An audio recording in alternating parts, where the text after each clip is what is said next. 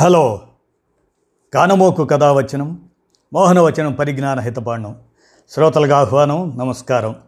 చదవదగునెవరు రాసిన తదుపరి చదివిన వెంటనే మరువక పలువురికి వినిపింపబూనిన అది ఏ పరిజ్ఞాన హితబాండమవు పో మహిళ మోహనవచనమై విరాజిల్లు. పరిజ్ఞాన హితపాండం లక్ష్యం ప్రతివారీ సమాచార హక్కు ఆస్ఫూర్తితోనే జీవిత గమనం అనే కనువిప్పు జ్ఞాన సమాచారాన్ని మునిమడుగుల రాజారావు రచించగా మీ కారమోక స్వరంలో వినండి. జీవిత గమనం. మరణం అనగానే మనిషికి చెప్పలేనంత భయం.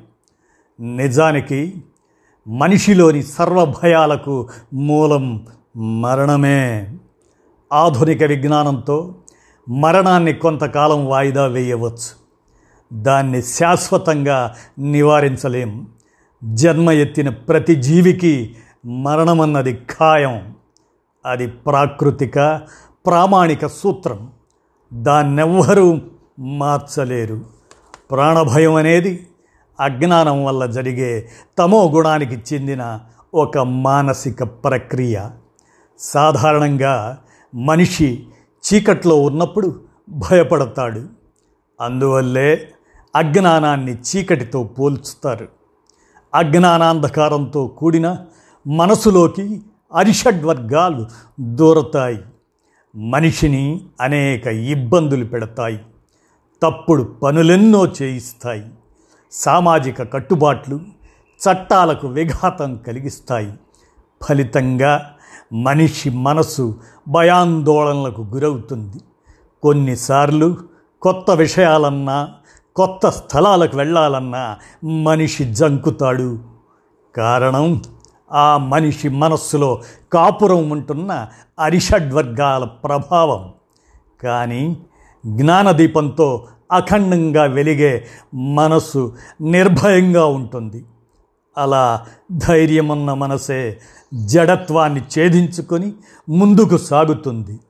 విత్తనం చెట్టును కంటుంది. దాన్ని గూడులా భావిస్తుంది. తరువాత అదే చెట్టు పండ్లలోకి వెళ్ళి తలదాచుకుంటుంది ఎండిన ఆకులు రాలిపోతుంటాయి. కొత్త చిగుళ్ళు పుట్టుకొస్తుంటాయి. ఒకరోజు అంతెత్తు వృక్షము కుప్పకూలిపోతుంది. అంతకన్నా ముందే విత్తనం చెట్టు పండ్లలోంచి బయటపడుతుంది. మరో చోట ఇంకో చెట్టై జన్మ ఎత్తుతుంది.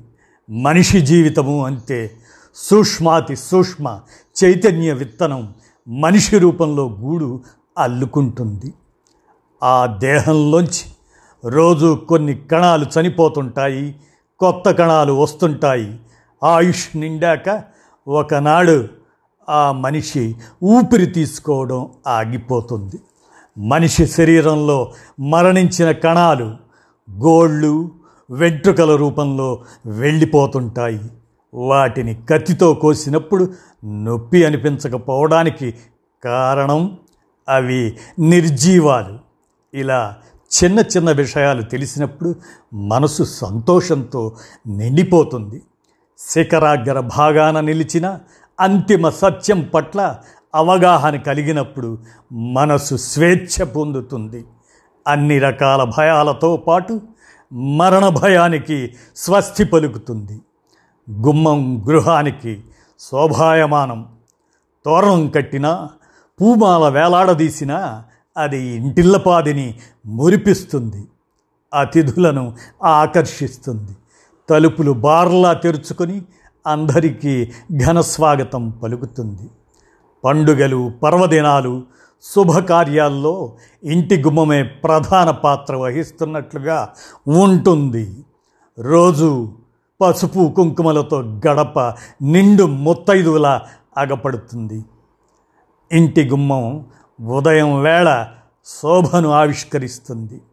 ఇంటి వెనుకాల దర్వాజా పొద్దుగూకే సమయాన్ని తలపింపజేస్తుంది. ఇది మనిషి జనన మరణాలకు వర్తిస్తుంది. పుట్టుక బతుకులోకి వచ్చే ఇంటి ముందరి గుమ్మం లాంటిది. చావు జీవితంలోంచి వెళ్ళిపోయే వెనక దర్వాజా లాంటిది అని మణిమడుగుల రాజారావు కనువిప్పు జ్ఞాన సమాచారాన్ని రచించగా మీ కానమకు స్వరంలో వినిపించాను. విన్నారుగా? ధన్యవాదాలు.